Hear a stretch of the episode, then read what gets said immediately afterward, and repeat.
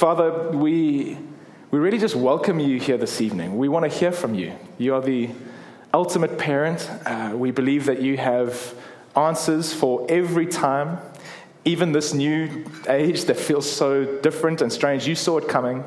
You're not surprised. You're not afraid. You're not freaked out. You're not panicked. And you have wisdom for us.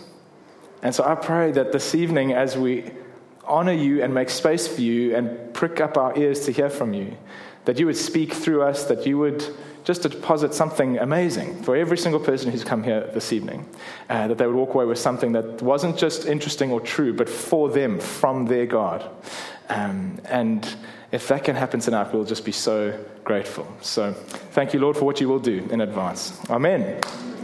Okay, let me uh, introduce the people who are going to help make sense of this topic. Um, Christy, will you come and join me on the stage? Christy Herselman um, decided that she was so good at having the sex talk with her kids uh, that she was just going to tell other parents how to do that. Um, what kind of lunatic volunteers for that sort of thing?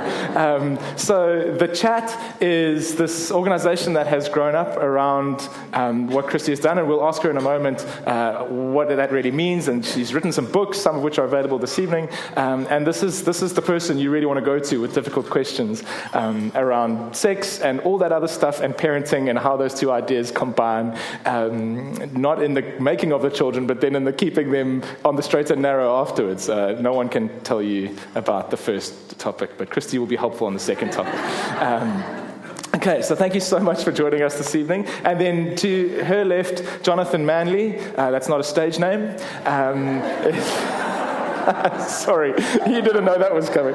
Um, I am, I am thrilled and, and really, really honored that we're getting some of his time. His time is in great demand. Um, executive head of St. Mary's, so has to try to parent loads and loads of girls all the time. I mean, that's just, I have, I think potentially, the Ghanai's not sure, but we think we have a girl on the way. And I'm terrified about one, never mind a school full of them. Um, and, and, I'm just thinking like drama in capital letters. Um, and so uh, he, his staff rave about him. They say that he reads like six books a month, um, six books a day.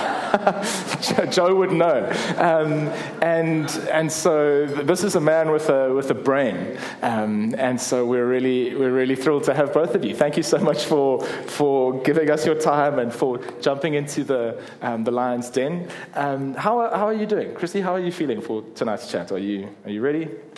Yeah, well, we've come all the way up the hill. It's freezing up here. I was I had to order coffee just now. I was like shivering. Um, but it's so wonderful. Yeah, it's so wonderful to be here. Um, I have two small. I have twins who have just turned ten, and um, a daughter who is twelve. My boys are in mainstream school, and my daughter I took out of school this this year. Well, we took her out of school. My husband Brad is here with me.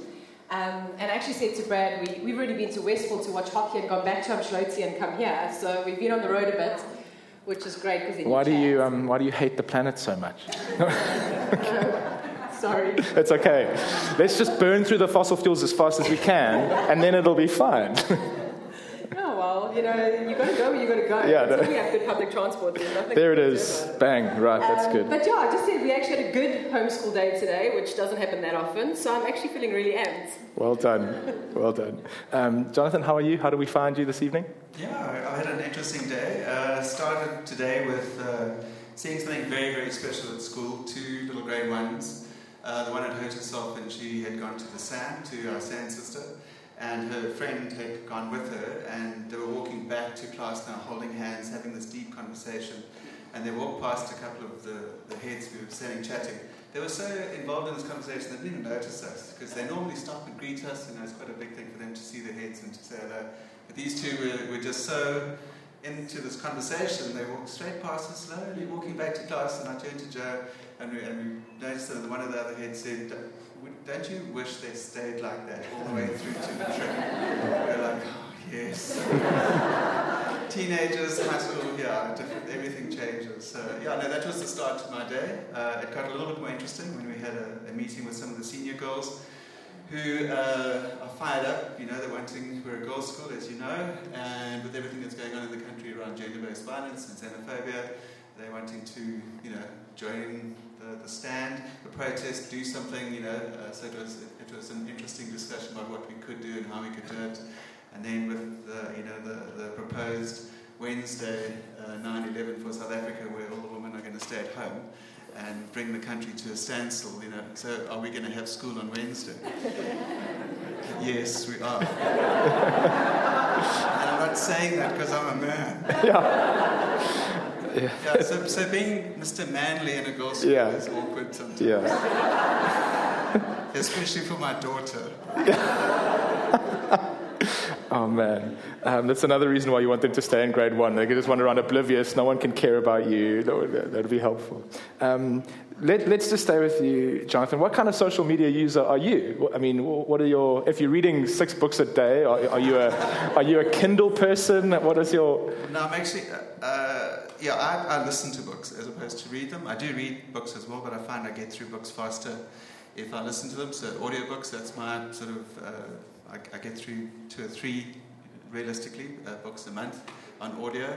You can turn up the speed, so they, they, they talk really fast, but they're not like chipmunks just yet. Do they not? Because No, that's the reason. Make it sound Yeah. like it, but then you can't understand anything. Yeah. So that's not useful. Um, the kind of social media user, I'd say that I'm, I'm a sort of strategic one, a functional one. So uh, the way I've structured things on Facebook and Twitter and LinkedIn, uh, I'm, I'm often looking for what people are saying around education and psychology and, and people's health and wellness. So I find uh, a lot of useful stuff through that. So I don't post a lot. Uh, I, I, I use it to, to find stuff usually, um, but I'm not a great fan of actually putting myself out there unless I find something I want to share. Uh, so I'd say I'm, I'm probably quite discreet. That probably also helps because I'm a headmaster of a school. Um, yeah, so that's that. I suppose describes me.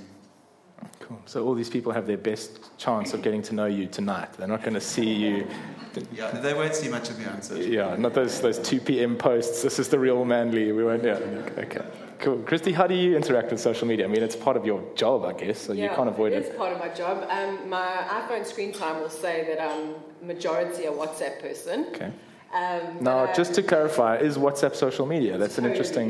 Totally. Social media is any way you interact socially online. Gaming is social media.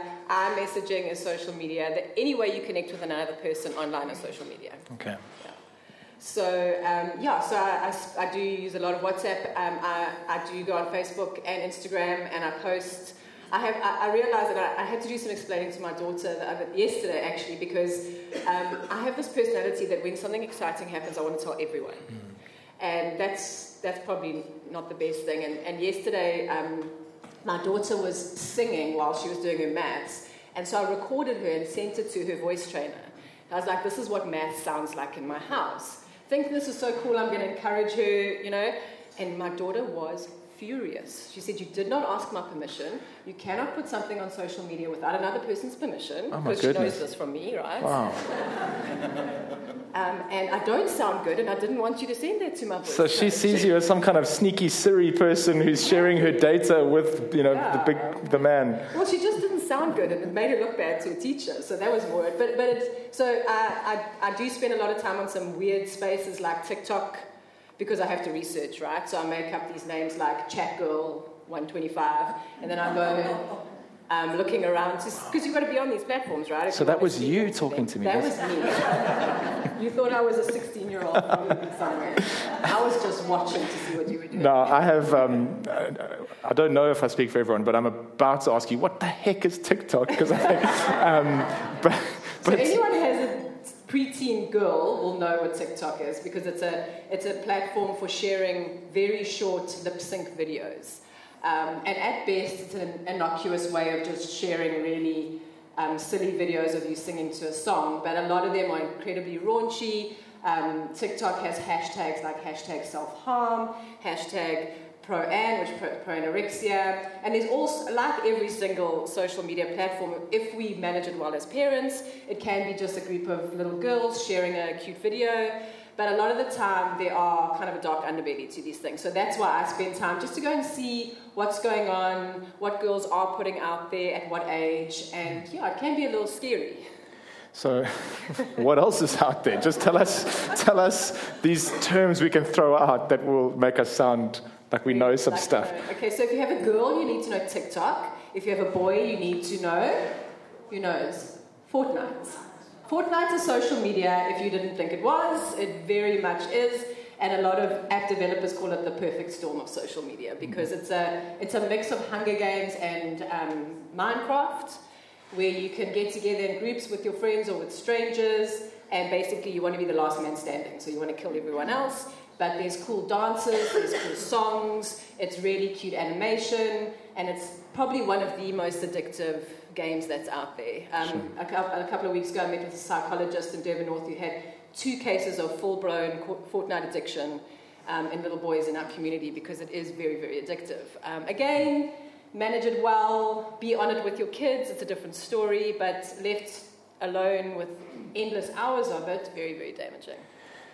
Jonathan, what else do you see um, your students on? What, what is the landscape? Sure. As soon as you think you know, there's something new. It's like whack a mole. Ah, got you. Ah, another one. Ah. It, it is like that. Um, for, for us, we work in a, in a team approach, and as soon as we hear of something going down, we, we investigate, we talk, we get the girls to talk, and, and they will tell you because they are struggling, especially the younger ones. And I know Jo Kinsey today was talking to some of the grade eights, and she posed the question, then what's the biggest challenge you have in high school? And they said social media. Um, so they know it's difficult, and uh, if you give them a chance to talk, they will tell you what's going on. Uh, but they are also nervous because they don't want to seem like, you know, the girl who told on, that kind of thing, but they struggle and they know they're out the depths quite often and they can get swept along. So, an innocent thing like TikTok, we had an incident this year where a girl was using it to cyberbully other girls. Um, you know, you wouldn't have thought that because that wasn't what it was designed Mm. for. But uh, children are very resource- resourceful, they'll find ways to use technology in very interesting ways, um, and then you, you often have to help them uh, understand that they've got to come back to a value based life, uh, and, and uh, the key one there is respect and acceptance. What um, are you seeing as the results of this? So, so this way of living, um, how are you seeing it? What effects is it having in the in the girls? So, in real terms, what happens, uh, just practically, they end up spending less time with one another face to face, even when they're sitting next to each other. So, they might be sitting in a circle, six, eight girls, um, and only three of them are talking to one another, the rest are on their phones. Um, and, and that plays out, and research tells us that they're spending uh, 50% less time face to face in in a social uh, manner, so that equates to an hour less a day talking to someone face to face. And, and that means that if you, if you add that up during their teenage years, they're not developing the social skills that they could be, and also they're not getting the richness that comes from being connected and having healthy relationships. So the one thing that we're constantly pushing back against is, you know, you make the most of the relationships that you've got, the real ones. Uh, stay connected to friends who, you know, you don't get to see every day, but the ones that you do see every day, you need to actually appreciate that opportunity because school, uh, teenagers will tell you that school is terrible usually, but uh, school actually is a very, very rich time in your life. You never have the opportunity to make the friendships uh, like you do at school. So we, we constantly reminding them to, to make the most of the face-to-face time. And, and they don't always understand it, so sometimes you have to be, uh, you have to have rules and consequences to, to get them to experience it, and then they, they realize, okay, yeah, so maybe these old guys who run the school, they actually know a thing or two. I want to um, put words in your mouth, but I remember when we were chatting the other day, you were, you were describing what sounded to me a little bit like um, living by democracy almost, that, that kids are finding they can barely just know how they feel about an experience they're having, have to quickly post it first and check if anyone likes it, and only then was that a great experience. Is that an accurate way to describe what you were seeing? Yeah, that definitely uh, plays out. Um, and unfortunately, what strengthens that kind of mindset is this idea that you, you need external validation.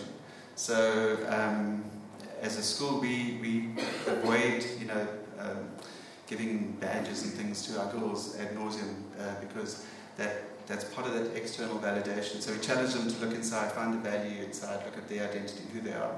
So that when they have something happen to them or they do something that they feel proud of and they post it or they talk about it, it's good regardless of the response that comes back.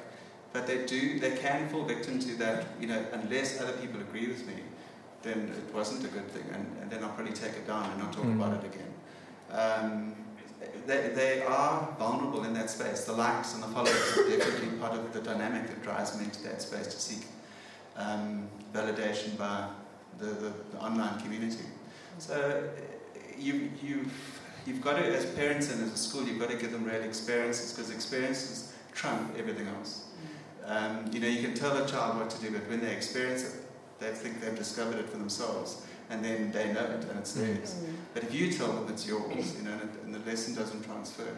So experience-based learning is a fantastic way to actually um, sort of strengthen our children and, and future-proof them uh, against things like this that technology okay. brings.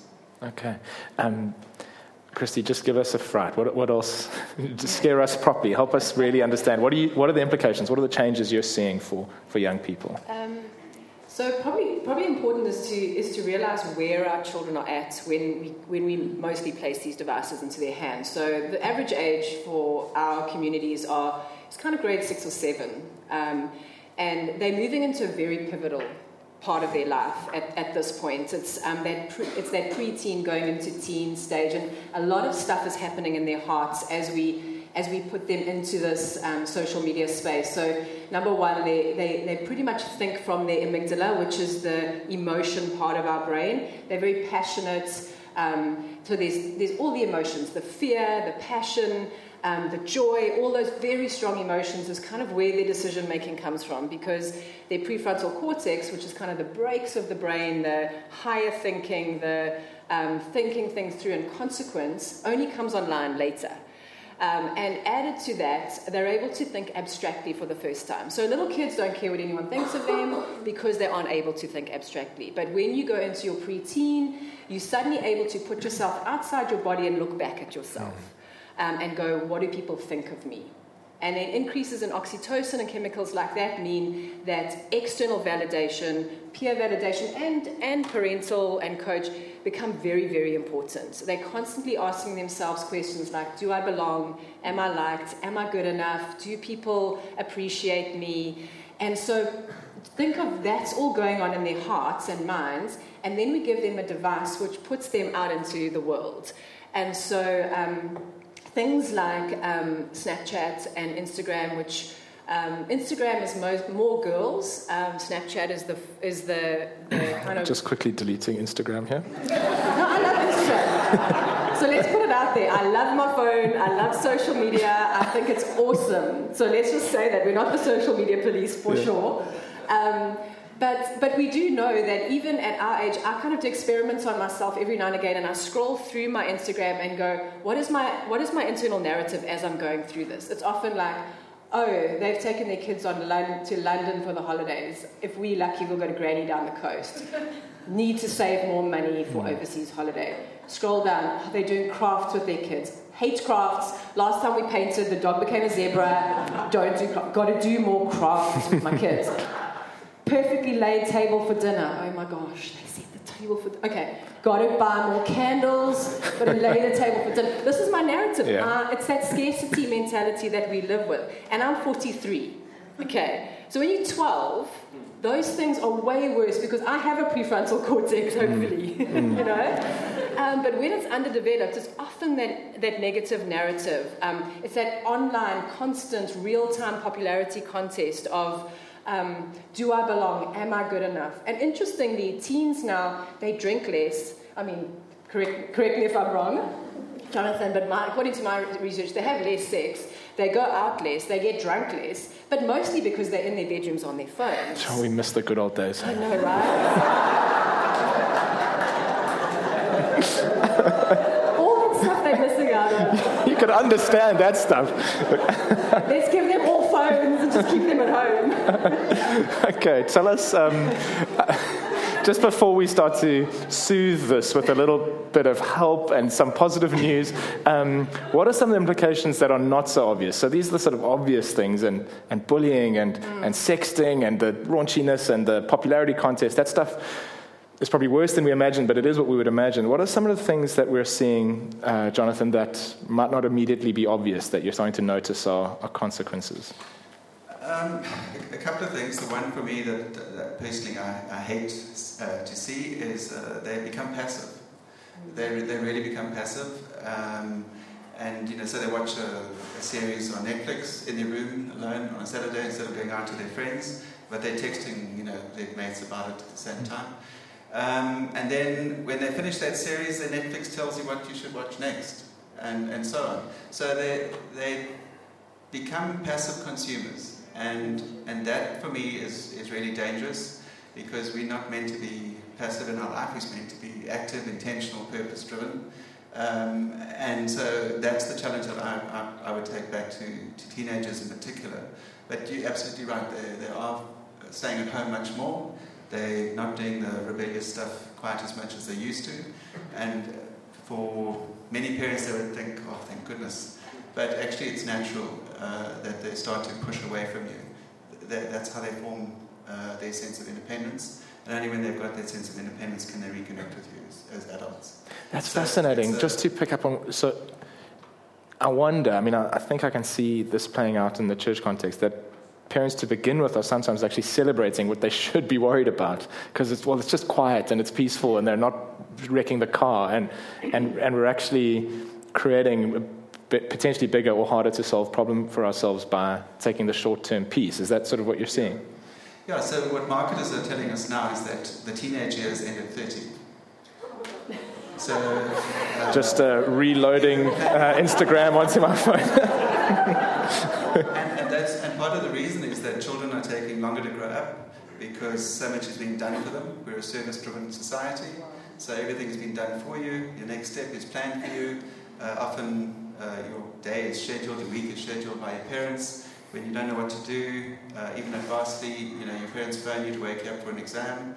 Uh, it's, it's that kind of lifestyle that we're drifting into, and that's not right. Uh, children should be taking ownership of their life, feeling that they've got to make choices for themselves. Otherwise, they're never going to experience what it's like to make a mistake, have healthy regret, you know, seek wisdom from a, someone who's older than them or they respect, or turn to God and pray and contemplate and reflect.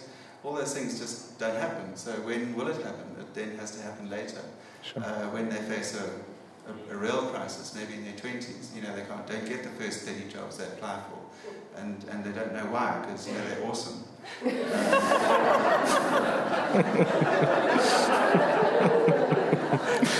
um, what else? That's great. Um, they are. I mean, every single child in the Upper Highway area is above average. That we know this. uh, what else are, the, are, are, some of the implications that you're starting to see that might not immediately come to mind? Um, I think, I think um, possibly some of the, the, the, kind of deeper things. So we think they're just disconnected, they're just um, kind of absor- uh, absorbed on their phone. But, but the research that's coming out now is that these things are much deeper. We, we having clinical things like Snapchat dysmorphia, where the online self is more real than, than the concrete self. We, um, we're having huge um, levels of um, depression and anxiety, increased suicide rates. Um, so I think it's, it's important to realize that, it's a, that it is quite a big problem. It's not just, oh, I'm frustrated because my, my child isn't talking to me and um, isn't kind of um, interacting face to face, that it is, um, yeah, that it's having long term implications. And, and also that the, these things will, will endure into adulthood because neural pathways are being formed. Um, obviously concentration, all, all those mm. kinds of things are being impacted into the future. So it's not kind of a, a here and now thing. Um, a couple of other things, um, Jonathan said before, sleep. Mm. Sleep is, is getting, our kids' sleep is getting cut into um, drastically uh, because of the screens, but also because of phones in their bedrooms. So when you say because of the screens, what do you mean? Well, the, you know, the, the bright colors, um, sleep, uh, screens just before sleep mean poor sleep. Okay. um, uh, less of the REM, deep, restful sleep. Um, and, and having their phones in their rooms, they're possibly checking them during the night, um, or they're having chats through the night, having little bits of sleep. Um, a, a friend, my daughter has a little WhatsApp group on, on my phone, and one of her friends last year, so they were 11, um, posted at th- 3 in the morning. So, they, because they don't, they- they're not necessarily able to make these wise choices, but they have access, um, yeah, these, and, and those lead to problems like obesity, anxiety, all sorts of implications of, of lack of sleep. And then for me, one of the big ones is that we, we are losing boredom. Okay. Um, this constant connectivity, so you go from home, from school when you're connected, you go home and you're connected, that your brain, number one, never gets a chance to rest. So you don't, you can't form an opinion if you're constantly being fed other people's opinion. You can't have an original thought if you're constantly getting fed other people's thoughts. You, I, I don't know about you, but my boys don't come home and go, Mom, make yourself a cup of tea. I just want to tell you everything that happened today. it happens when you're outside hitting the ball or when you when they've had that time for their brains to unwind and go, hang on a second, this happened at school, I don't, didn't really understand it, or it made me feel like this. Sorry to interrupt the chairs break. Oh gosh, Thank you, bro. got your back. Yeah, that has drastically reduced the entertainment value of this evening. yeah, for those Everyone listening, was waiting. yeah, people were paying less attention to you than. Yeah, Um, yeah. and so yeah. just that thing of um, if we go and look up the link between creativity and boredom, I'm sure you know, Jonathan, is that um, we will lose the cure to diseases. We will lose the solution to the plastic problem if we don't let our children get bored and come up with great Hmm. ideas. It's good for the planet to put them in the back of your car, driving from Umhloti to Kloof and back, Yes. and burning all those fuels because they're going to fix. Exactly. I don't even care about fossil fuel. I'm sorry. I don't. It's all for the planet. Um, any other important things for us to, to spot? Just building on that idea of boredom, it's actually really important to let your children experience boredom. That they then have to take responsibility to find a way out of that, and part of that will force them to reflect. Uh, it, it's such an important practice, reflection, and and if you're constantly being sort of drip fed these ideas and opinions and things, you, you don't get that. Uh, our children are, most of them, if they've got a smartphone, they're never bored, but they're never satisfied. And, and that going hand in hand is, is, a, is, a, is a dynamic or a spiral or pattern that's really unhealthy. Uh, and then also just building on the sleep thing. So much research is coming out now about the importance of sleep. Uh, and for me, the interesting thing is that the, the, the sleep before midnight is so important, especially if your child wants to do well academically. That's the sleep that counts. And then the sleep after midnight is where your EQ gets um, sorted out. So you need a balance of both of those. And we, we tend not to, midnight is no longer middle of the night, but our circadian rhythm actually thinks it is. So children need to sleep, go to bed earlier. That's quite important. They can get up early if they really want to, but as you know, teenagers don't usually like that. But um, when I tell the girls at, at my school, you should be getting eight hours sleep, they do literally burst out laughing. Really? They think, you know, he's gone mad. What they don't realize is that when they start sacrificing sleep, then the next day becomes harder. They're not emotionally as strong and well prepared, so maybe they have a fight with their friend, or they're short, or they get grumpy with people. That rolls into the next day, the next day, the next day. And actually, they start underperforming by up to 10% of their, e- their IQ uh, because they're not getting enough sleep. And many children, teenagers, are on medication for ADHD, anxiety, depression, um, bipolar uh, disorder, and they're not. They just need to sleep eight hours a day. And when- if they're in primary school, it should be nine or ten hours. So if you can get their sleep patterns into a really good space, you actually are helping them in a way that will get them to perform superbly. Hmm. But of course, uh, people don't really realize that. So if you've got one of those watches that track your sleep, um, that's the only reason why I've got one.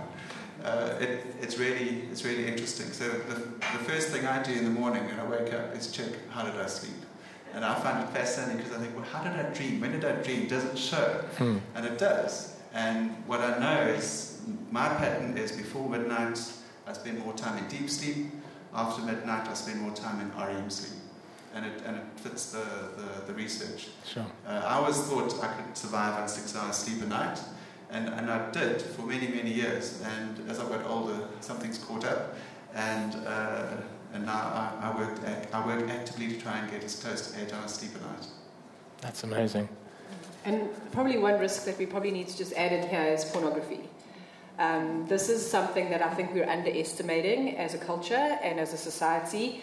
Uh, with the gender-based violence that's now being spoken about, there's there's now a spotlight on it again because of the links between pornography and, and rape and gender-based violence. But I think it's important to, to realize that a couple things is number one, the average age that a child in South Africa sees porn for the first time is 11.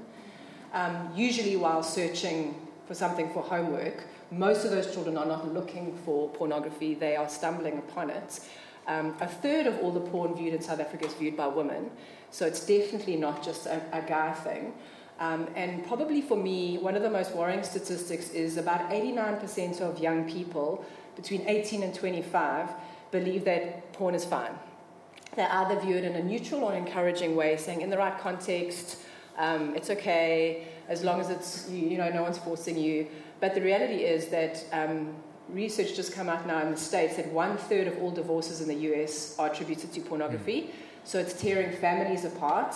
Um, the, the number of men with erectile dysfunction in their 20s has gone up from 6% pre internet to somewhere around 28%. Mm.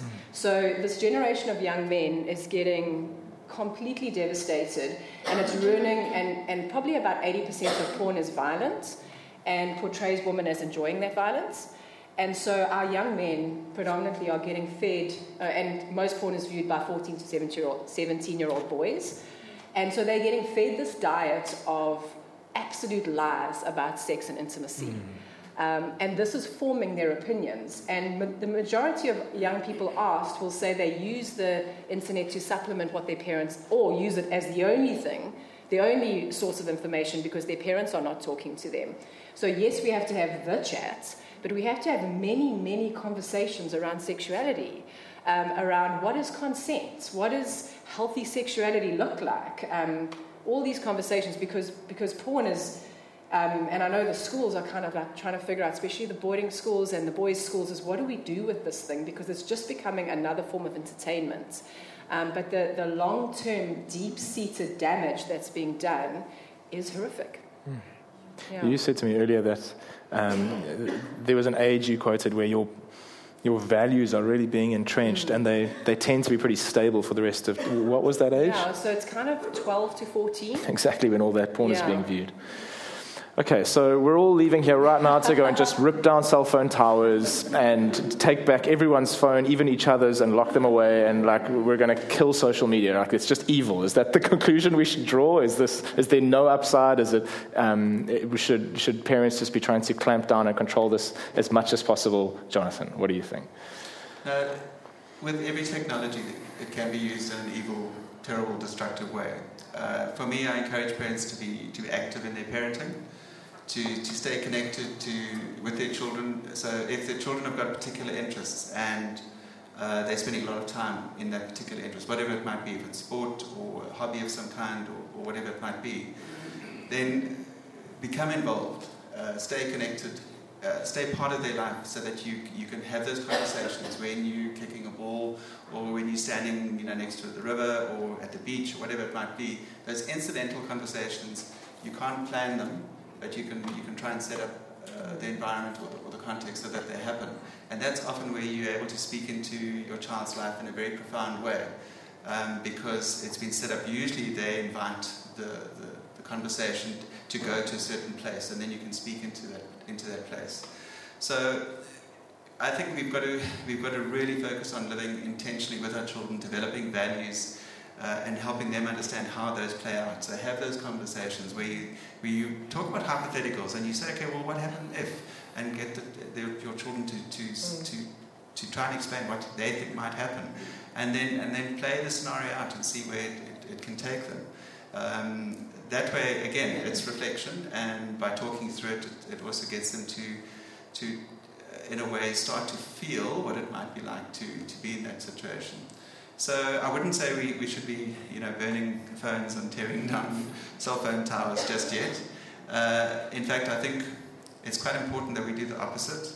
Um, I think social media is a, is a platform where we can, we can touch the world in a very positive, amazing way with God's grace and God's guidance. And I, and I think we've actually got to take responsibility uh, for taking back social media, making it ours uh, from, a, from a positive point of view.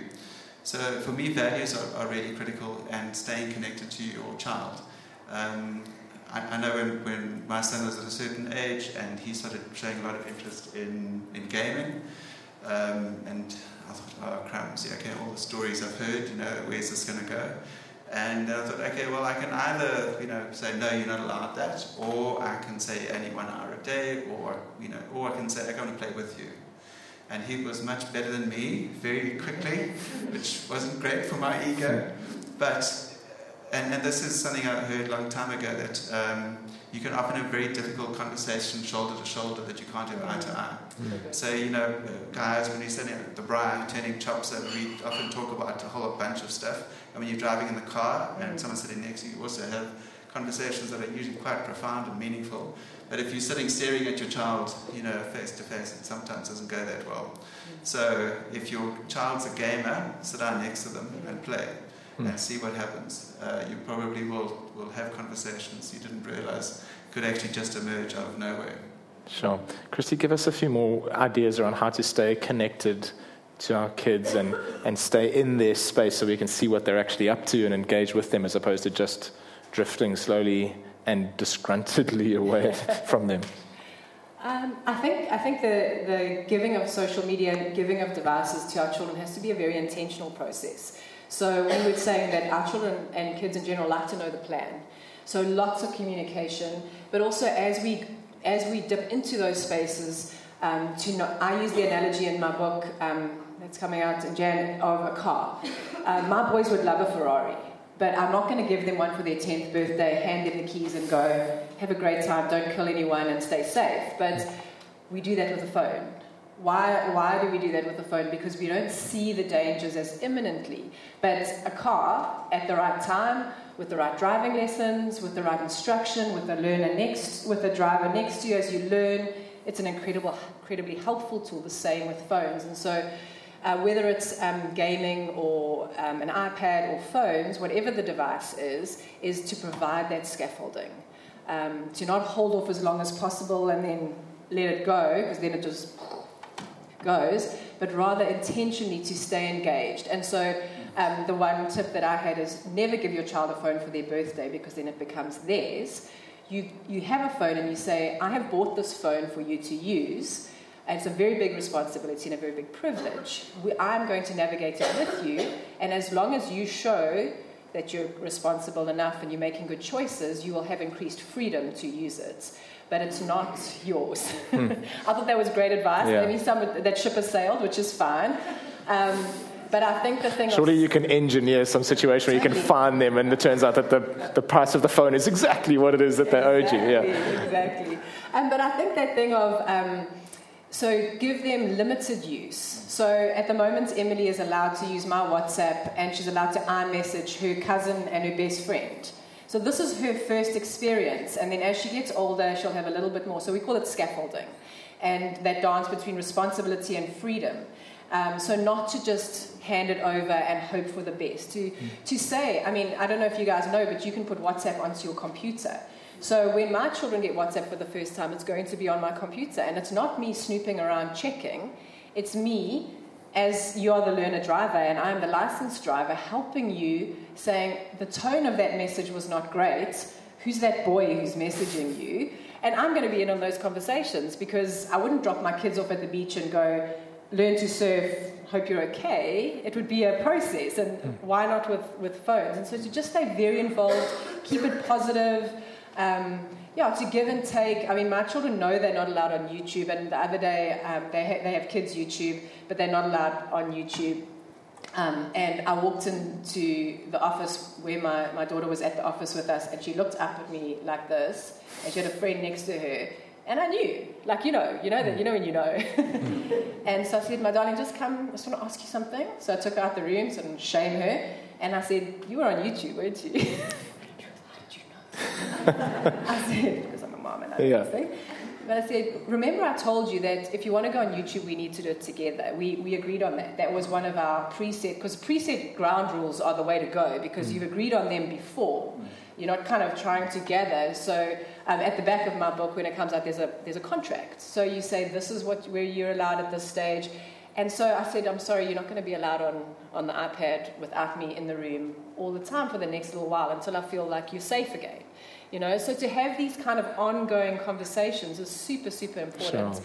And not to demonize it. We Yeah. can't demonize it because then it becomes us and them. Yeah. And you just trying to ruin my fun and you doing this and you don't understand because you're old and it, it can't be that. It's got to be us walking and journeying together. Yeah. Yeah. It's an amazing thought to realize the genie can't go back in the bottle. It's Yeah. out. This is the world we live in. Um, these people are as much physical as they are digital. They, their selves are both visible to the naked eye and also visible online. They, that's, that's where life will play out for them in their adulthood, so we, we can't just avoid it. But you were talking about, you know, oh, you, that thing you posted on Instagram was so inspiring, like having those kinds of conversations with your kids as opposed to just checking out and hoping for the best. There's so much great stuff online. There really is. And, and, and we go on YouTube together all the time. I mean, Brad and Emily had to try and make something that flies for her social studies class. And we looked at such great videos and we figured out such great stuff. I mean, you can, you can do so much good if you're just in the right parameters at the right time. And,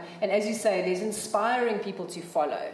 And so as your, as your kids are online, to, to direct them towards those things. And I think it's, it's kind of trying to get them away from in, inward looking at the friendship circle and, and because that space is so real to them um, and what people think of me and um, for that not to be their world and their social media experience that they actually get to craft a healthy social media experience for themselves um, and then yeah when, when they're very little to um, yeah, to know what they're doing I mean we, we follow Dude, Perfect and Kook Slams and all these silly things but we watch them with our boys because we want them to know that we're involved and we're invested in the in the process. You know? Jonathan, you, your sort of catchphrase when we've chatted about this is that this is not good or bad, this is simply an amplifier of whatever is going on in the human heart anyway.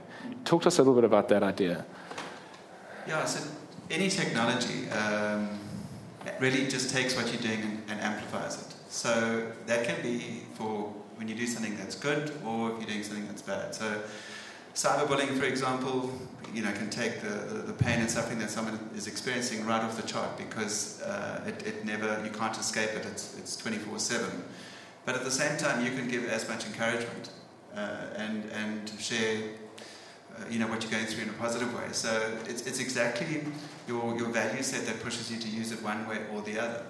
Uh, so f- from educators' point of view and from parents' point of view, that's where our responsibility really, really does lie.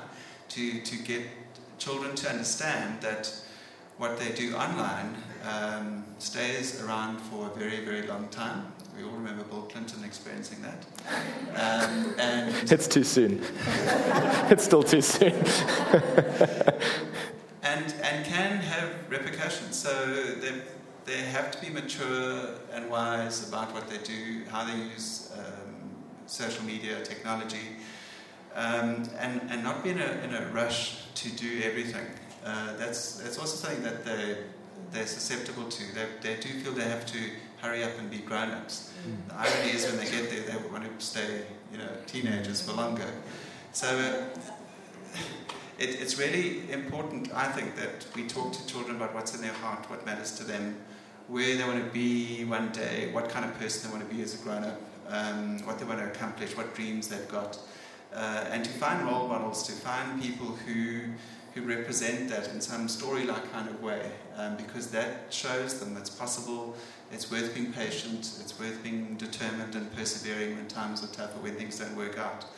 Um, so it's, it's really, for me, it's about having lots of conversations. And the one thing that I've read about uh, and I've discovered or experienced it for myself is that eating meals together with your children is so important. In a book by Madeline Levine, uh, Levine called The Price of Privilege, she says, she's a psychologist in the States, and she says the most commonly requested thing from teenagers in affluent homes is they eat supper with their parents on a regular basis. This brings us to quite a terrifying idea that, in fact, these little people are more annoyed with our social media use than we are with theirs. Um, and uh, listening to some of the things you've been telling me and some of the things I've heard, there's this trend which really should show the put the mirror on us that that kids are going, well, actually, I would just love a little bit of undivided attention from my folks, but I only ever see the top of their head because this important work email needs to be sent, or I'm busy organizing you a lift, so my thing's important, but you're not allowed to be on social media. And um, if we can't figure out how to really control ourselves and model face to face connection, um, then the, the concern is, is that we have no leg to stand on when we're then trying to ask them to control themselves. Interesting, good news though, just because it feels like that time of the night. Um, the, I mean, human beings are pretty resilient and, and quite adaptive. And, and you guys can, can confirm or deny this, but I believe there's a bit of a swing towards people actually learning how to police themselves and, and to push back against this immediacy and this convenience. Um, I've, I've heard about some amazing apps you can download which delay the opening of social media on your phone. You can already get this, where when you click on Twitter or Instagram or whatever, it's going to take five seconds to open, and before it does, it's going to just ask you for a second time, Are you sure? Um, and this isn't something that some draconian, you know, great big scary mother in the sky is telling you all you should. Be. No, this is the market is asking for this. The market is desiring this because folks are going I gave up smoking and took up Twitter. Um, and I, I, I, just want to have some space to make a conscious decision. Um, and so, not to at all de emphasize our responsibility as parents, but the good news is that your kids are probably going to grow up into such a saturated world that they're going to long for face to face connection. They may not know that's what they want, but it is what they're going to want, almost more than, than our generation, where, where the people who, are, who didn't grow up in this world are sitting ducks often. And if I look at the way my mother in law, who hopefully won't download this podcast, works with WhatsApp. Um, it's like your generation's in more trouble than my kids. Um, and and it's just worth knowing that, that, in fact, we've got a generation who's going to rise up actually longing for something different. We do react. You probably don't buy things from telemarketers anymore, do you? Like you've learned. And very few of us click on clickbait any longer. We've learned, like, oh, that's just a waste of my time. The human beings do react. And so there is some good news out there, as well as the fact that social media can be used for so much good. We're also are starting to realize what our appetite for this is. Um, take us into some practicals. So, so some of the people in this room have been doing a parenting course, um, and, and the big mantra of it is that we're not going to try and control people. Control is an illusion anyway. You can't control what they think, you can't control what they want. And more often than you would like to know, you actually can't control what they're going to do. So instead of trying to control them, we're trying to learn how to help these people control themselves. But there need to be some strict boundaries drawn, clearly, because there's such danger, um, and we can lose each other so fast. So give us just a few great ideas of, of boundaries that can be drawn. Um, Christy, you can go, go first on some thoughts um, that we could just try tomorrow just to see does it help life in our home. Awesome. Yeah, I think it's, it's, it's, a, it's a really positive um, trend that we're seeing that things are changing, and, and even the app developers are implementing stuff that we as users can then um, implement to make to make our social media usage more healthy. Um, and interestingly, at the moment, um, Instagram is testing hiding likes, uh, so you'll know who likes your photo, but no one else will see. And also, um, uh, Snapchat is looking at taking off streaks. Um, those with teenagers will know streaks are an unbroken conversation of a message per day. So a, a, lot of it's like a competition to see how many streaks you can get. Um, so to take that competition and comparison element out, mental health bodies are saying it's going to be good for everyone. Um, so there's those kind of positive things. Um, pretty much every every um, uh, platform now is in, is implementing restrictions that you can use. So the iPhone now has screen time, which is awesome. You as a parent can can link if your child is under I think 13, they should be on your account anyway, where you can put in screen time rules, and then as they get older, you do that with them, how much time they can spend. And then I've done this on my phone, it's wonderful. You have a do not disturb time, I think it's called downtime where nothing, and you can choose. I only want WhatsApps to come through, or I only want calls from my mom mm. in case she's fallen, or whatever to come through during that time. So these are very practical. Um, YouTube has them, Snapchat has them, Instagram has them, all these really positive um, things. Uh, I know educators and schools are looking at different things they can do. In the States, they've come up with a cool little pouch um, that phones go into as you arrive. The phone stays your possession, but you can't use it for the duration of the school day. Um, and then at the, at the end of the day, it gets taken out. So there's all these positive things coming. And then just practically as parents, I think um, very clear boundaries, very clear, as I said, upfront, this is what our usage looks like. Times and places that are complete no tech zones. The dining room table is number one. Oh, no, but mom, you don't understand. No, All my number friends are on. This is the world. How can you possibly say such a So thing? So, if you do that from the beginning, you won't have those conversations because it's one of the preset things. Um, Jonathan, as he said, there, there's, there's research that says one meal a day, your children are less likely to do drugs. They're going to do better in school. They're going to have better relationships, and it all boils down to healthy connection. So, for me, the fundamental thing we can do with our children is build healthy connection. Because connection is what we as humans were created to do. So you were saying there's a communal charging spot. The phone goes there, gets plugged in. It doesn't go into your bedroom at night. That yeah, kind of thing. So things like that, where maybe it's maybe you say it's the it's the um, dining room, it's the car, it's a few places where you're not allowed phones, and then you have you have something called digital sunset, where maybe it's seven o'clock, maybe it's eight o'clock. Every device goes off, and they all get charged in a communal space. Teenagers are sneaky. So you might want to have it in your bedroom. You, I mean, some parents lock the cupboard not a bad idea if you if you're thinking that your that your teens are, are not able to control that impulse. Stuff like that um, yeah and and just pre-agreed apps um, all those all those kind of circle um, kind of apps where you can see kind of what your what your family what everyone's doing online. And I think we've got to get away from it's not me sneaking around and checking up on you. It's us as a family navigating the digital spell, space well together. Mm-hmm. And I think a wonderful practice as as your children become teenagers is maybe once a week all the devices go on the table and you get to look at my social media I get to look at yours and we get to have a discussion about mom do you want to follow that person who's constantly whining about the state of the nation why are you following them? They're just feeding you with negativity. So a little bit of accountability, That's beautiful. a little bit of, I mean, because for me in these spaces, integrity is everything. We can't be telling our kids to do one thing if we're doing another. Hmm. So the number one thing we need to go home and do is lead by example, right? Um, is to, to take stock often of our social media usage. Um, a little while ago, one of the I love sea swimming. That's one of my passions, and I belong to this group. And one of the, the guys on the group, I mean, normally it's like, what's the weather like, surf conditions, see you at Bike and Bean, 7.30, and then like four thumbs up. Um, and one, one time I was driving, and then I, and I checked my phone at a traffic light, which I shouldn't have. And it was like 22 WhatsApps on this group. And I'm like, what is going down on this group? And um, I opened it, and I was hit in the face with porn. And then I scrolled up just to get this picture of my thing. And what followed was just like, Aish, dodgy, da da da da da. And then a message from the same guy going, oops, wrong group, That's his worst day ever. ever. Oh my gosh. And this is like a 40 something year old affluent member, like respected member of our, of our community. So this, anyway, so the point being, I had to in that moment decide how to respond, and so I just said, I know the damage that porn does. I can't expose because Emily will often say, "Mom, can I look at photos on your phone or whatever?" I can't expose myself or my family to this, and I left the group. And so we have to model healthy behavior for our children in the way we respond online, the way we speak online, and kind of the things that we're involved in.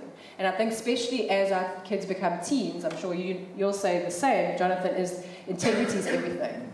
And they want, they're watching you and they're seeing how you engage in the space. And um, yeah, and, and so very practically to just know what they're involved in. You can't opt out. We cannot opt out of these conversations. That's really good. We cannot say it's gone too far, I'm too far gone, I only use WhatsApp, I don't even know what TikTok is. We have to do research. Um, that's why I actually have my Facebook page, uh, um, the chat Facebook page, because I know parents don't have time for this. So I kind of like will drop Common Sense Media, great resource. Go and resource yourself. If, if your kids want an app, don't say yes just because their best friend has it, even if their best friend father is the pastor. Don't do it. That would be a terrible idea. Especially if he's the pastor, because he's way too trusting. and he thinks his kids won't do it. I'm joking. No, no, I'm a pastor's kid as well as a a pastor. pastor. Oh, there we go. I know everything so you you're know. saying. Research, it's, there's so much information out there. Yeah. That's, that's where Google is our best friend. So if you don't know the answer to something, Google it and find out. That's Um, that is probably the best thing we can do for our kids is actually stay current and stay involved in their world.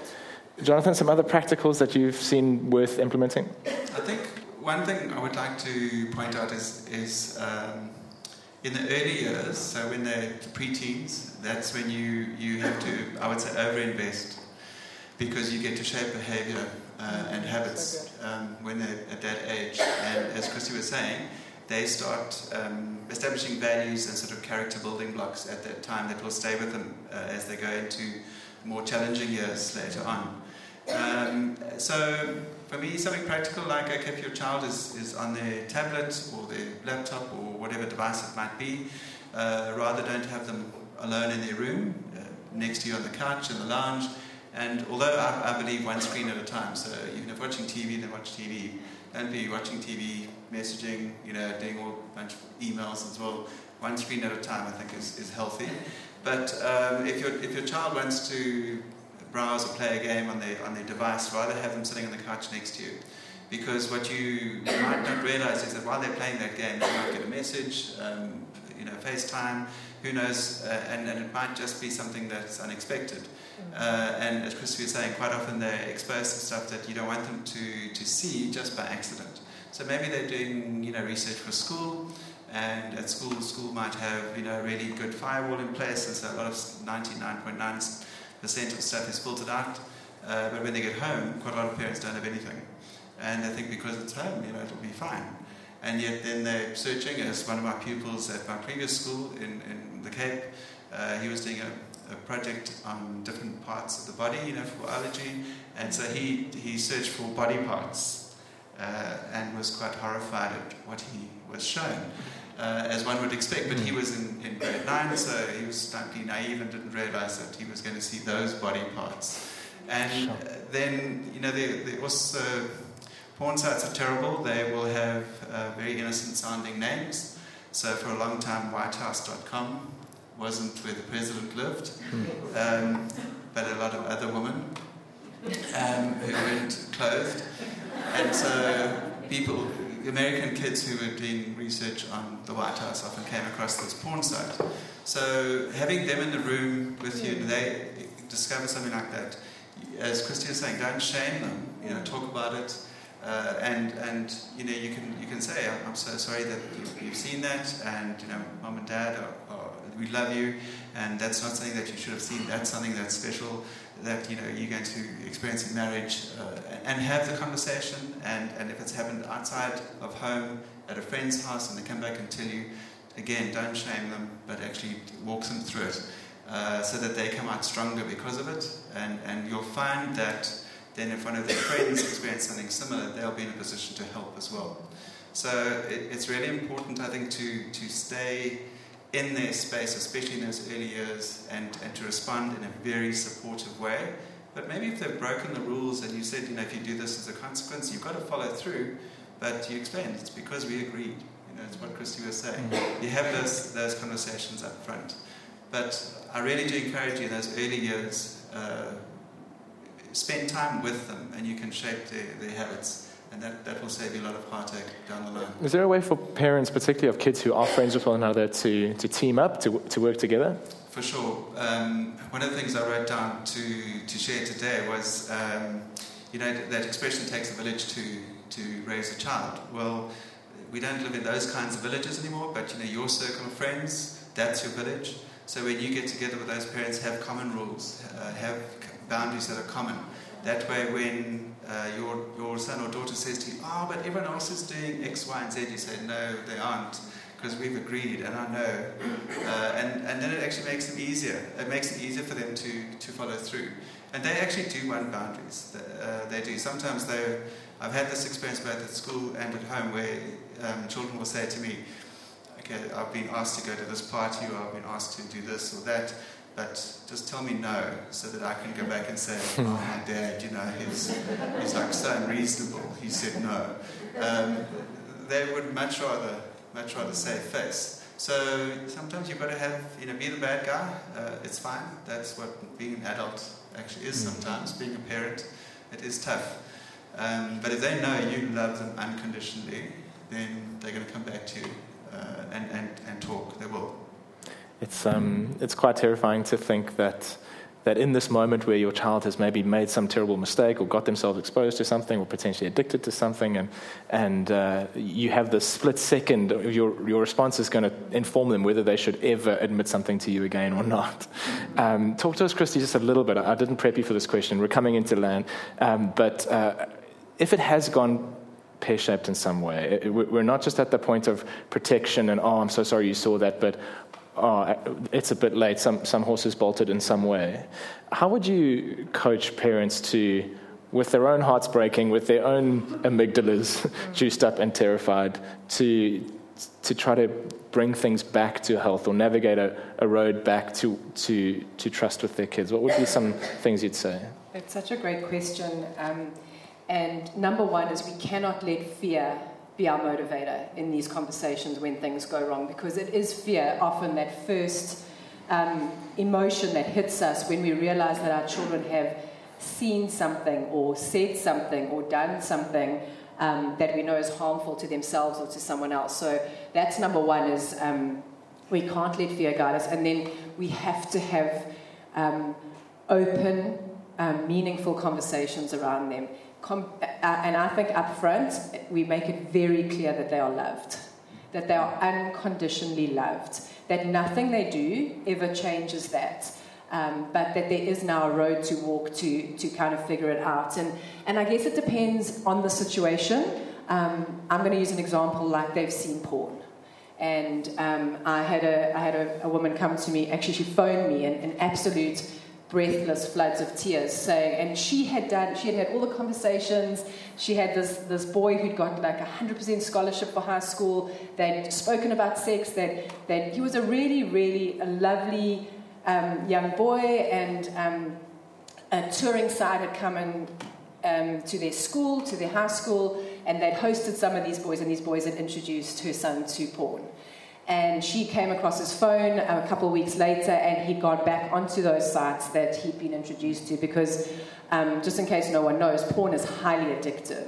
So even though our children might not want to look at it again, it is incredibly addictive, and often they do go, go back to it once they're exposed to it. It's a very long other conversation.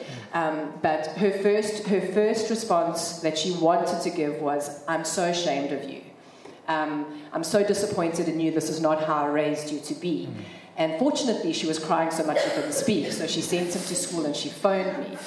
Um, and I said to her, Those are exactly the words you don't want to say. Yeah. So we have to be so, so aware of shame. Because shame comes quickly, especially in, in things in terms of sexuality. Um, and shame causes us to shut down. It causes us to retreat. It causes us to think something's wrong with us. And that is not the emotion we want. We want our children to know that there's not something wrong with them. They are a good, wonderful, creative person um, who's made a mistake or intentionally done something wrong. Because when there's shame, there's no hope. Mm. But when there's healthy guilt, which is a positive emotion, that, that, that um, instigates change. And so we want to help them clean up their own mess. We, we used that phrase earlier as if our kids have got themselves into into something, especially if they've caused it, we want to navigate those consequences because we don't want them still to be teens at 30 who need their parents to bail them out. So there may be some apologies that need to be said, there may be some hard conversations, there may be some consequences at school. We walk alongside them helping them to do that. And then in terms of the porn, um, is to have to talk to them about it. And, and, and, sorry to say this, but if your children have seen porn, you need to you need to go and see what they've seen because if it's um, depending on what kind of porn they've seen, they will need help. They will need psychological help um, to to un, um, undo some of the, the damage. But yes, as you said, we have neuroplasticity. Um, there is hope and there is recovery, um, and we can replace those um, those lies with the truth of sexuality. But that is why it's so important if you have little kids here today that you start having conversations about sexuality and, and the beauty and the healthy version of sexuality soon and, and ongoingly so that when they do see those images, they have that foundation um, to, to yeah. kind of to go, wait, this isn't what my mom and dad spoke about. Um, and then we can healthily um, walk them through those things and, and, bring them back to a positive thing. But it is that responsibility and trust. And if they break your responsibility or if something goes wrong, you need to take some of that um, freedom back until you feel that they're better equipped to manage that freedom and do it ongoingly until hopefully they're healthy, functioning adults who are using digital media well. Yeah, and by the way, it's your phone anyway. You've taken it back. It's not their phone. You own it. You pay Vodacom, so you are totally within your rights. I heard an amazing thing. Someone was saying, when you're on social media, you, it's the public domain, which is great, but you wouldn't invite every member of, you know, someone walking down the street, everyone at that soccer match to come and be in your bed, bedroom with you. It's yeah. like that's private space. Um, and so I love that terminology of just helping to rationalize for your kids why this is a space where we can all be on social media and share and what's on your feed and what's on dad's feed and why are you looking at those silly cars again, dad? And like, let's have those chats as opposed to just going all private and secret. Uh, we're pretty much out of time, but I was hoping um, if there were one or two questions from the audience, if we could just try to react to those. Um, not, not long statements with a question mark at the end, please. um, but, but is there anything that's, that's fascinating to you or that we've missed or that you just want to understand a little more or a scenario that you'd like to pose? Um, if you could stand, yeah, go for it.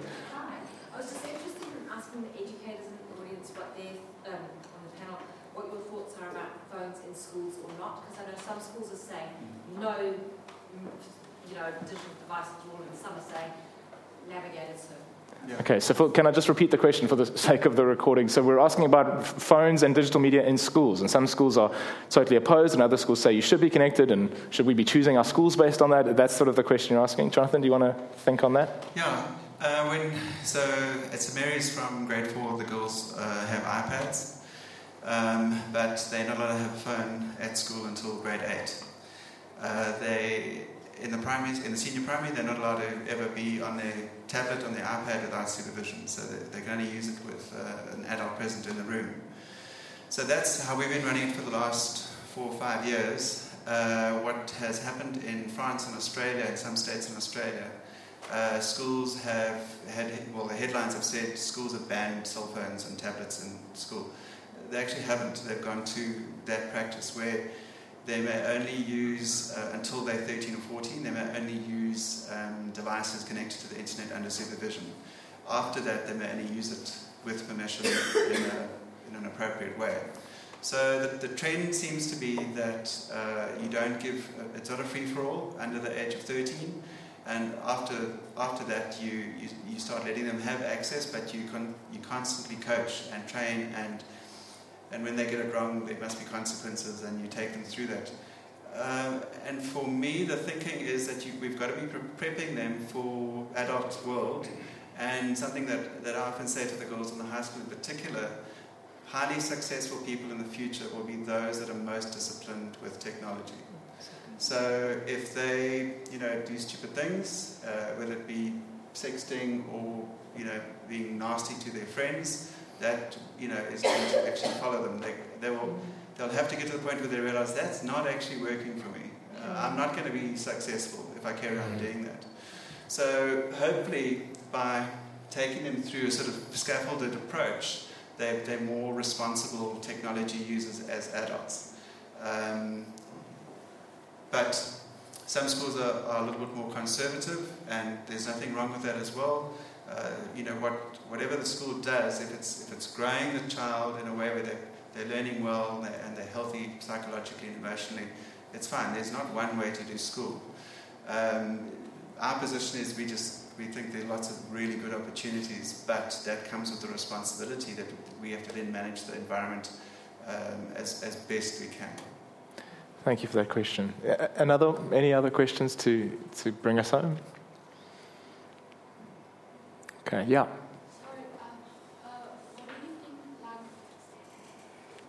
uh, there's uh, quite a few people like earning money off social media, say, like, earning money off YouTube mm. and, like, stuff, and do you think, like, this is a good thing for the future, or... Yeah. So the question is, is about these content creators. Apparently, you've got to call everything content now. Um, you're not allowed to call it words or photos. Uh, and folks are able to make money off that. Um, that seems like the dream job. Like, I just have to sort of scroll until I find other people took great photos. I sometimes only need, to curate them. I don't even need to take them myself. Uh, or shoot that one amazing video, and that's going to go viral, and I'm going to be wealthy for the rest of my life. And the question um, is around just how appealing, I suppose, that way of making a living one day must seem. Uh, is that a good thing? Do you see that at some point changing? Um, Christy, how do you how do you how would you advise a young person? Hearing the one in a million story of someone who makes a living off social media um, to deal with that idea and that imaginary future? Um, I think it's it's nothing new because people have been. I mean, you have people dreaming they'd go to Hollywood and make their millions in the movies or mm. whatever. I'm still waiting to be discovered waiting, myself. Right? um, and I think I think it's ongoing conversations with parents and educators and and whatever. I think young digital users are becoming much more savvy. I think the um, the days of um, Instagram influencers are numbered because I think we're realizing that, I mean, there's nothing new. I mean, we have soccer players being endorsed by Nike even if they hate them and they kill their mm. feet, right? Mm. Um, but we, I think we're becoming more aware. Um, there was a big thing recently about this vegan influencer who was caught eating meat at a restaurant and went all over, went viral.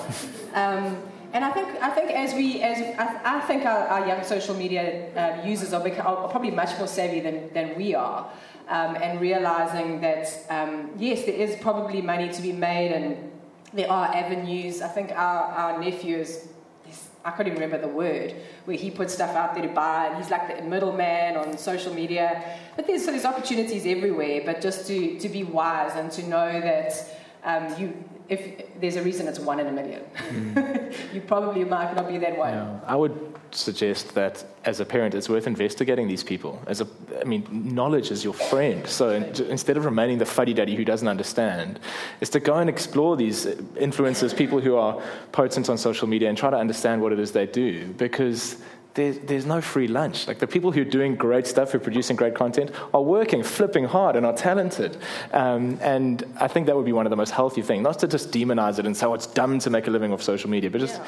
well, everyone's trying. Yeah. So if you want to be that, then you're going to have to be better than 50 million other people who are trying to do the same thing. Yeah. Jonathan? if I can just add, um, are you thinking about PewDiePie by any chance? okay, if there's adults in the room who don't know who PewDiePie is, Google him, watch a few videos. You will, you'll be horrified at how much money he makes doing what he does. He's the, the most popular blogger, uh, vlogger in the world. Um, that's a video log. Uh, blogger. it's not some weird pastime that he has.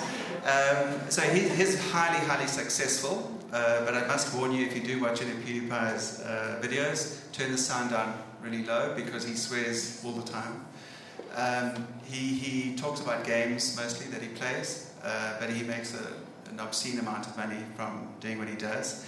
But it's highly competitive, so the one in a million uh, rule does apply. That means if you look at the next most popular person, they are way down the list in terms of how many followers they have and subscribers they have. So um, not a lot of people get to be as wealthy as he is or successful as he is. However, if you are thinking around something like that, where you want to be online and, and share your passion and share your expertise, that's fantastic. Go for it because you might not become a multi billionaire doing it, but you might actually make a really good life out of it and it might augment your mm. career in a really, really healthy way. So become an expert, and that's just a byproduct of your expertise. Don't chase the fame and the followers because Essena O'Neill, uh, who was a very uh, highly followed uh, Instagrammer, had a complete breakdown about 18 months ago, went online to say she'd been, you know, an influencer for about uh, three, four years, and it had totally ruined her life. She was depressed. She was taking two, three hundred photographs uh, before she could post one, you know, because she had to get it just right. Mm. And she was making good money out of it, but it really ruined her life. So I would say don't follow the fame, follow your passion and who you are, and have a purpose and build on that. You will find that the social media is a way for you to amplify that good thing that you've got. That's really good. That's so helpful. Okay, shall we end on that note? Um, Thank you both so much. Uh, so appreciate your time here. A lot of the practical stuff you've heard about these different websites and different technology that you have will be enumerated in your book, which is available. There are some copies here, which is really wonderful. I'll do the plug for Christy, but um, there's a Zapper code there. You can buy it right now and go home tonight and not sleep your eight hours because you're going to read it. Um, and then you're going to angry text someone at two, but it'll be, uh, you'll know not to do that because of the book. Um, and so yeah, I would recommend that to you. Food and drink still available. We'd love to chat and connect. This conversation we're going to upload as a, as a podcast for you to listen to again. It'll be on Olive Tree's uh, platform, and I'm not sure where else you'd be able to find it, but I would really recommend following the chat, going and seeing the stuff that Christy's putting out there. Um, and, and once again, my thanks. Thank you so much for all the effort and time you've put into this conversation. It's been so helpful to us. Um, cool.